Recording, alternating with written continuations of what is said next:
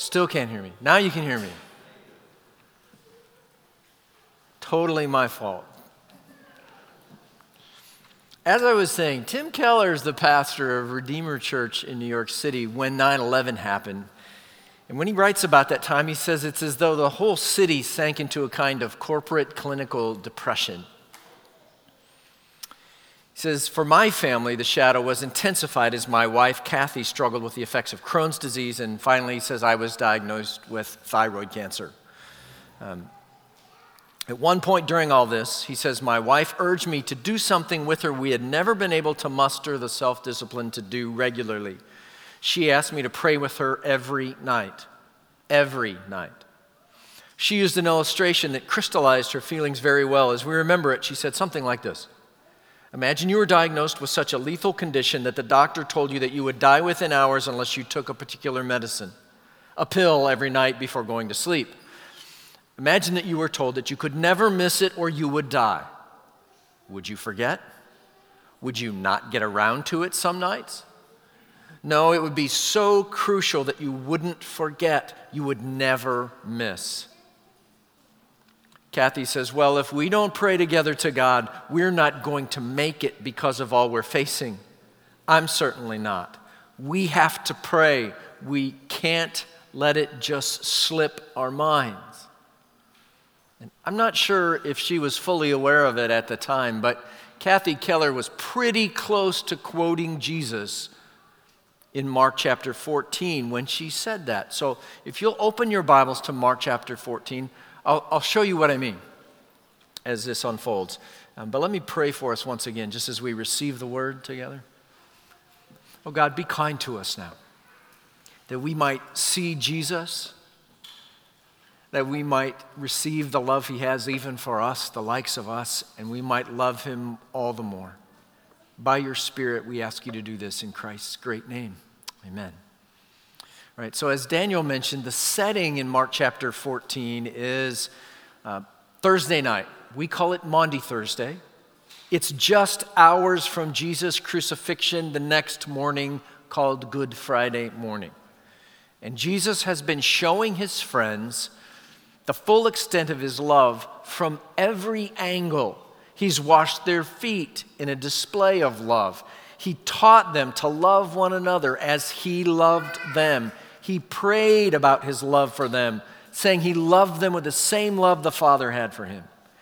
He shared a meal with them that was a picture of his love. And now he takes them to be with him for the last time before the cross. In loving care for them, he takes them with him so that they can pray. Verse 32 is where we'll start. They went to a place called Gethsemane, and he said to his disciples, Sit here while I pray. So the disciples follow Jesus to a garden. It's called Gethsemane.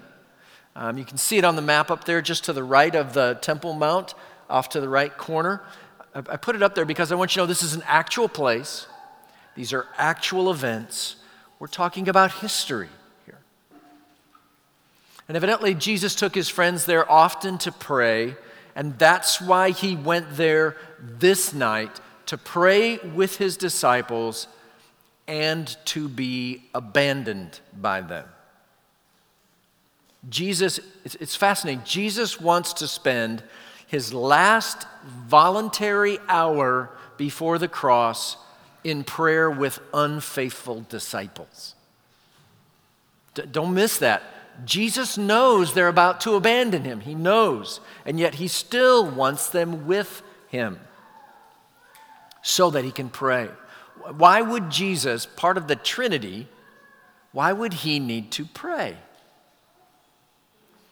Well, on the one hand, I suppose you could say it's because he is fully human.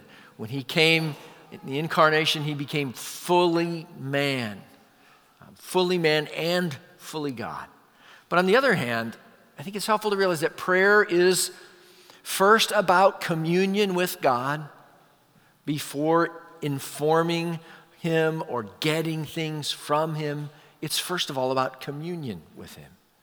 And on this night, above all nights, the Son needs the nearness of His Father in prayer. Look at verse 33.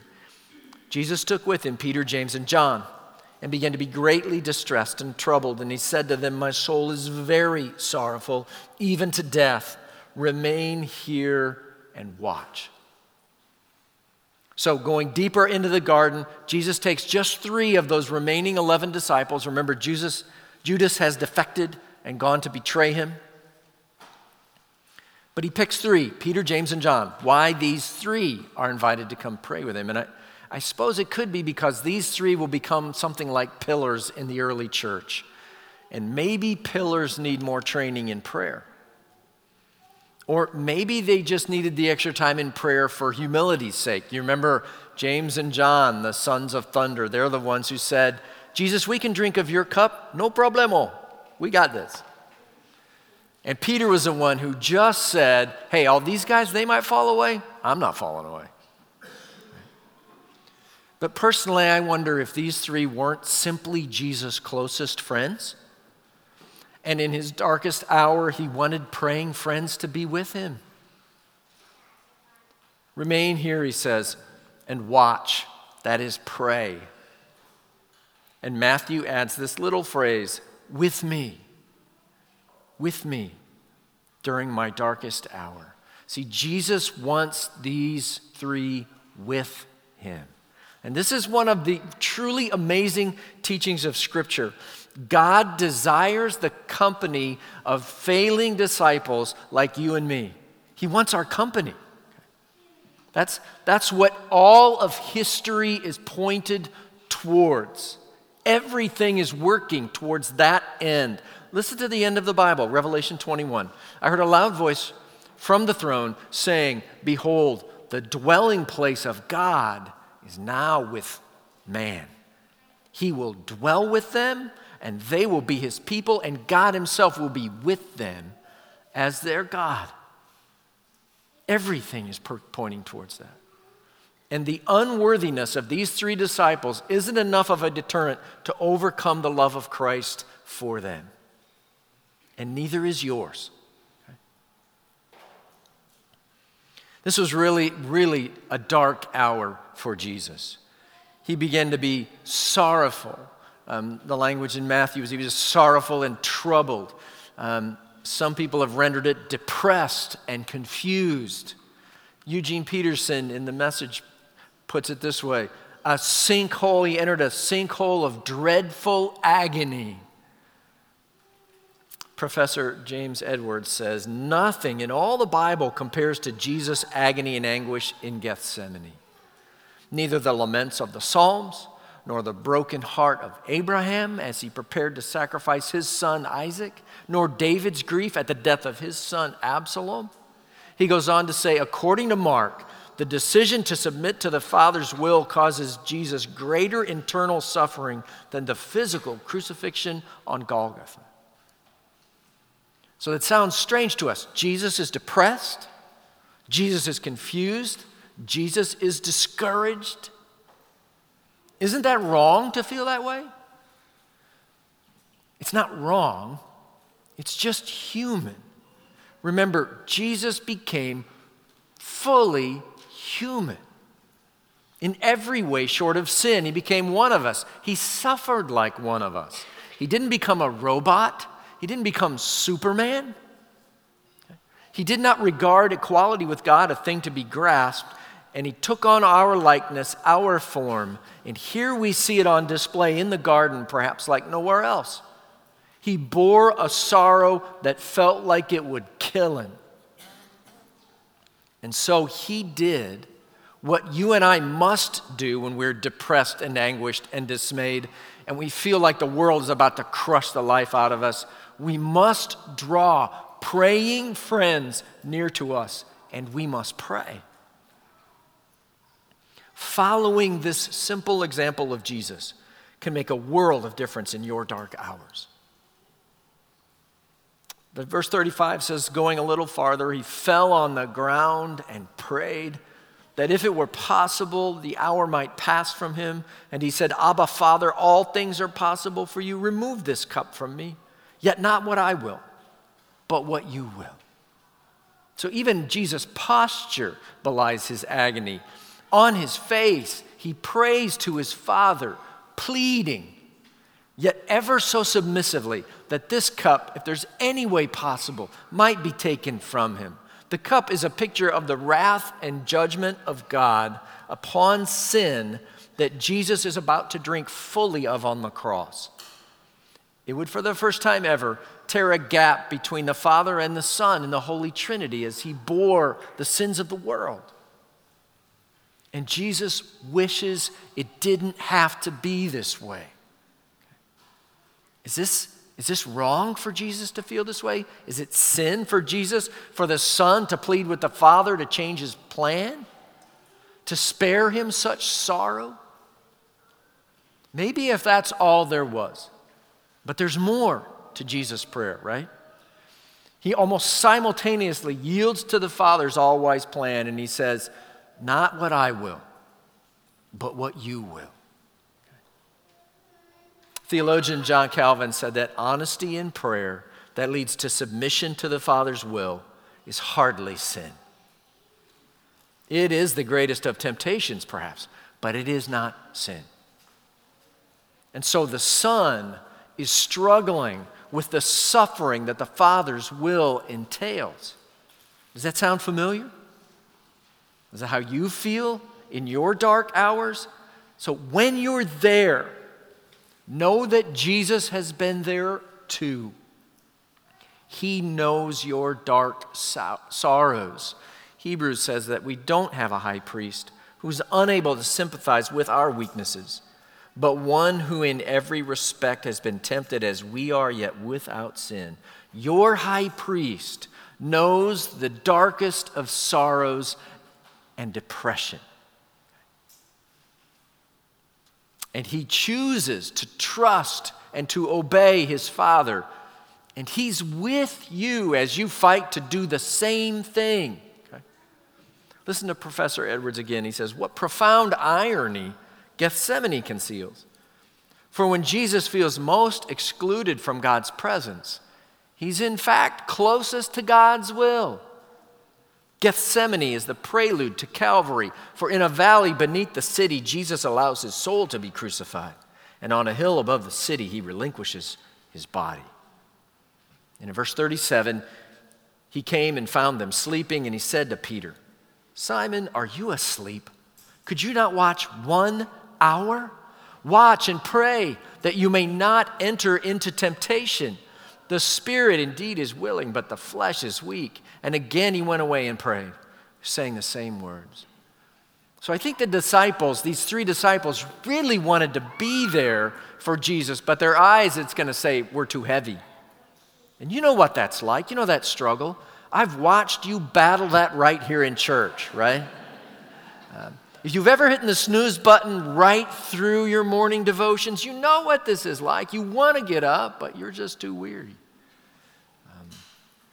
Jesus calls them to an hour of prayer, not just for his sake, but for their own. Extended times of prayer, even in the darkest of hours, have a great power to safeguard our heart from the temptations that would ensnare us. And yet the disciples failed to watch, not, not even for one hour. They were too weak. Perhaps that's why he calls Peter Simon here. That was his name before he followed Jesus. So, you spent an hour in prayer lately? The three are really struggling to do that here. And so in verse 40, again, Jesus came, found them sleeping, for their eyes were very heavy, and they did not know what to answer him. So a second time, Jesus finds them asleep instead of in prayer. And then for a third time, Jesus chooses to go and pray, again, offering himself in submission to the Father Your will be done. So Jesus is set up here as a contrast with his disciples. They fail to pray, and they're going to fall into temptation. Jesus chooses to pray and he prevails over it. Prayer fortifies the soul against temptation. Look at verse 41. He came the third time and said to them, Are you still sleeping and taking your rest? It's enough. the hour has come. The Son of Man is betrayed into the hands of sinners. Rise, let us be going. See, my betrayer is at hand. I always wonder why does Jesus keep coming back? I don't think it's like he needs a little break from prayer. I think he's coming back to check on his friends. He's concerned for his friends. Even when they are failing him, he is concerned for them. And so, for the third time, we find Jesus in his darkest hour, concerned that his soon to be unfaithful friends will be kept safe from temptation, if at all possible. What wondrous love is this that knowingly loves those who are about to desert him? It's the love with which he loves you and me. And the three are found sleeping a third time. Professor Dale Bruner says Peter's three denials in the courtyard follow Peter's three naps in the garden. If we do not say our prayers, we cannot resist our temptations. It is that basic. Watch and pray, Jesus says, lest you fall into temptation. And now, Jesus unfalteringly faces his arrest and all that follows. Why does he seem to be more willing now, more fully yielded to the Father's plan now? Our only clue is that he prayed. And Jesus, it would seem, benefits from prayer even as he urged his disciples to. It protects him from temptation. He is, as Hebrews puts it, learning obedience. Extended prayer fortifies the soul from temptation even in those darkest hours. Again, remember, prayer is first about communing before it is ever about getting. Okay? It's drawing near before it's about see, receiving from. There is a power to fight temptation that comes from taking time to draw near to God. And doesn't that just make sense? I mean, if we draw near in prayer, to the Holy One who loves us, shouldn't that shake temptation's grip on us? Kathy Keller, this is why Kathy Keller had it right, and she's virtually quoting Jesus when she says, If we don't pray together to God, we're not going to make it because of all we are facing. I'm certainly not. We have to pray. We can't let it just slip our minds. So, do you have patterns of prayer to help you resist your temptations. You know what they are. Do you have patterns of prayer to help you resist those temptations? Are there key scriptures that you use to prompt and to guide your praying? Is there time in your calendar to pray about these things? Now the plan is inexorably set in motion. And Jesus, following prayer, is in full submission to the will of his Father. Dr. Danny Akin, the president at Southeastern Seminary, writes Gethsemane is the prelude to Calvary. Before he could surrender his body to be beaten and crucified on the cross, he must first surrender his will to his heavenly Father in the garden. In the first garden, the Garden of Eden, Adam said to the Father, Not your will, but mine be done and all of creation was plunged into sin. In this second garden, the Garden of Gethsemane, Jesus, the second Adam, says, Not my will, but yours be done. And the redemption and salvation of all creation begins. Eden brought death, Gethsemane begins new life. So here in the garden, we find Jesus sorrowful unto death and seeking strength from his Father and solace in prayer. When he is suffering most, he remains concerned for his friends, the very ones who are about to desert him when he needed them most. When we fail Jesus, he loves us still. And down in verse 43, immediately while he was still speaking, Judas came, one of the twelve, and with him a crowd with swords and clubs from the chief priests and the scribes and the elders. And now the betrayer had given them a sign saying, The one I kiss is the man. Seize him, lead him away under guard. And when he came, he went up to him at once and said, Rabbi. And he kissed him. And they laid hands on him and seized him. But one of those who stood by drew his sword and struck the servant of the high priest and cut off his ear. You know, whenever I read this portion of scripture, oddly enough, the thing that I think of is Highlights magazine. You remember these magazines? Uh, if you're old enough, they used to populate dentist's office. I don't know if they still do. They were intended to be a happy distraction from what waited for you. And uh, inside, it had a section that was called What's Wrong with This Picture? And you looked, the idea was that you would spend your time as you waited there in the dentist's office trying to find what's wrong. And you see, everything's wrong. The tractor has square wheels, uh, the duck is watching TV on the barn roof. Uh, another one has a surfboard in the pond. Everything's wrong with this picture, uh, it seems like. But that's from our perspective, from the perspective of the reader, from the perspective of the artist. All is just as he intended. Right? All the wrongs are purposeful. Like the title banner puts it on the front page, right below the title Fun with a Purpose. And that's what reminds me of our story today, except there's not much fun. I suppose the banner could read sorrow, even evil with a purpose. It all seems to have gone so terribly wrong in our story, yet it is just as the artist, just as the author intends. Every wrong in our story serves its intended purpose a far greater good is being done. And so we find Judas, the betrayer, one of the twelve, coming with a crowd, a mob of soldiers and religious leaders and such. And I can't help but wonder, based on what Jesus is about to say, if some in this crowd were part of those who celebrated his teaching in the temple earlier that week. But now they gather around him for a different reason. They're sent by the religious leaders not to adore him, but to arrest him. And they're led by a disciple, one of the 12, Mark underscores for us. And it all seems so terribly wrong that the crowds who had delighted in him, now they turn against him. And the religious leaders who should have proclaimed his coming with shouts of joy now send armed soldiers to arrest him. And they're all led by Judas, one of the 12, handpicked by Jesus himself. It all seems terribly wrong.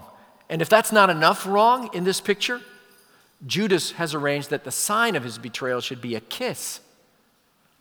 A mark of friendship has become the mark of betrayal.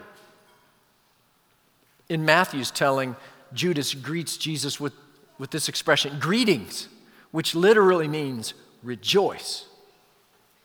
It's just wrong. It all seems so terribly wrong. And then there's a bit of a skirmish that breaks out, and one of the disciples takes up a sword and he cuts off someone's ear. John tells us that was Peter. But Jesus is the faithful Son here. He will follow his Father's plan, not Peter's. His prayer in the garden is now being played out as he's arrested. Not my will, but thine. Verse 48, Jesus said to them, Have you come out as a, against a robber with swords and clubs to capture me? Day after day I was with you in the temple teaching. You did not seize me, but let the scriptures be fulfilled. Jesus is no robber, he's not a terrorist.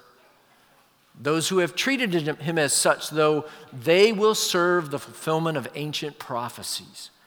And though it all seems to have gone horribly wrong, it is all according to the Father's plan. Same with the way it closes down in verse 50. And they, the disciples and all, left him and fled. And a young man followed him with nothing but a linen cloth about his body. And they seized him, but he left the linen cloth and ran away naked.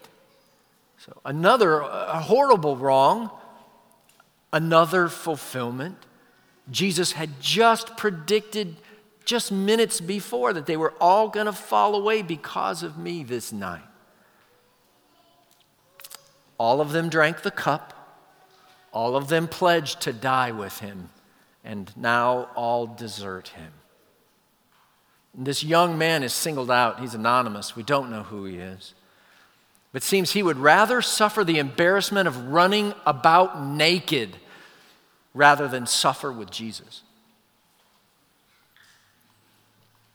Tim Keller says that by recounting this young man's naked flight from the garden, Mark may be reminding us of another garden.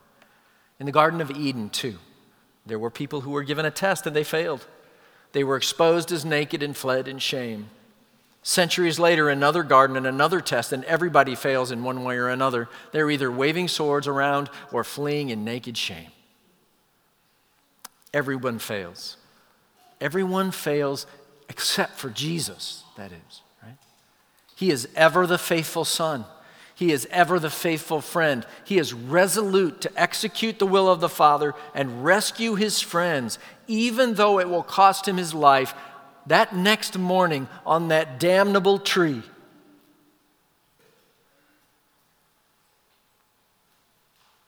Such is the love of Christ for you and for me.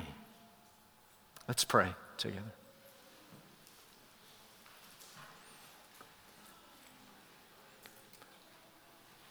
Oh, Jesus, help us to pray.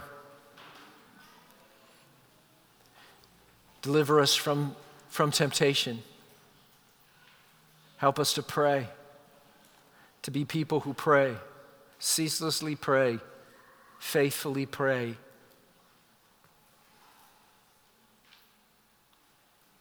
Jesus, help us to embrace you who love us such that you would suffer the burden of the sins of the world upon your shoulders,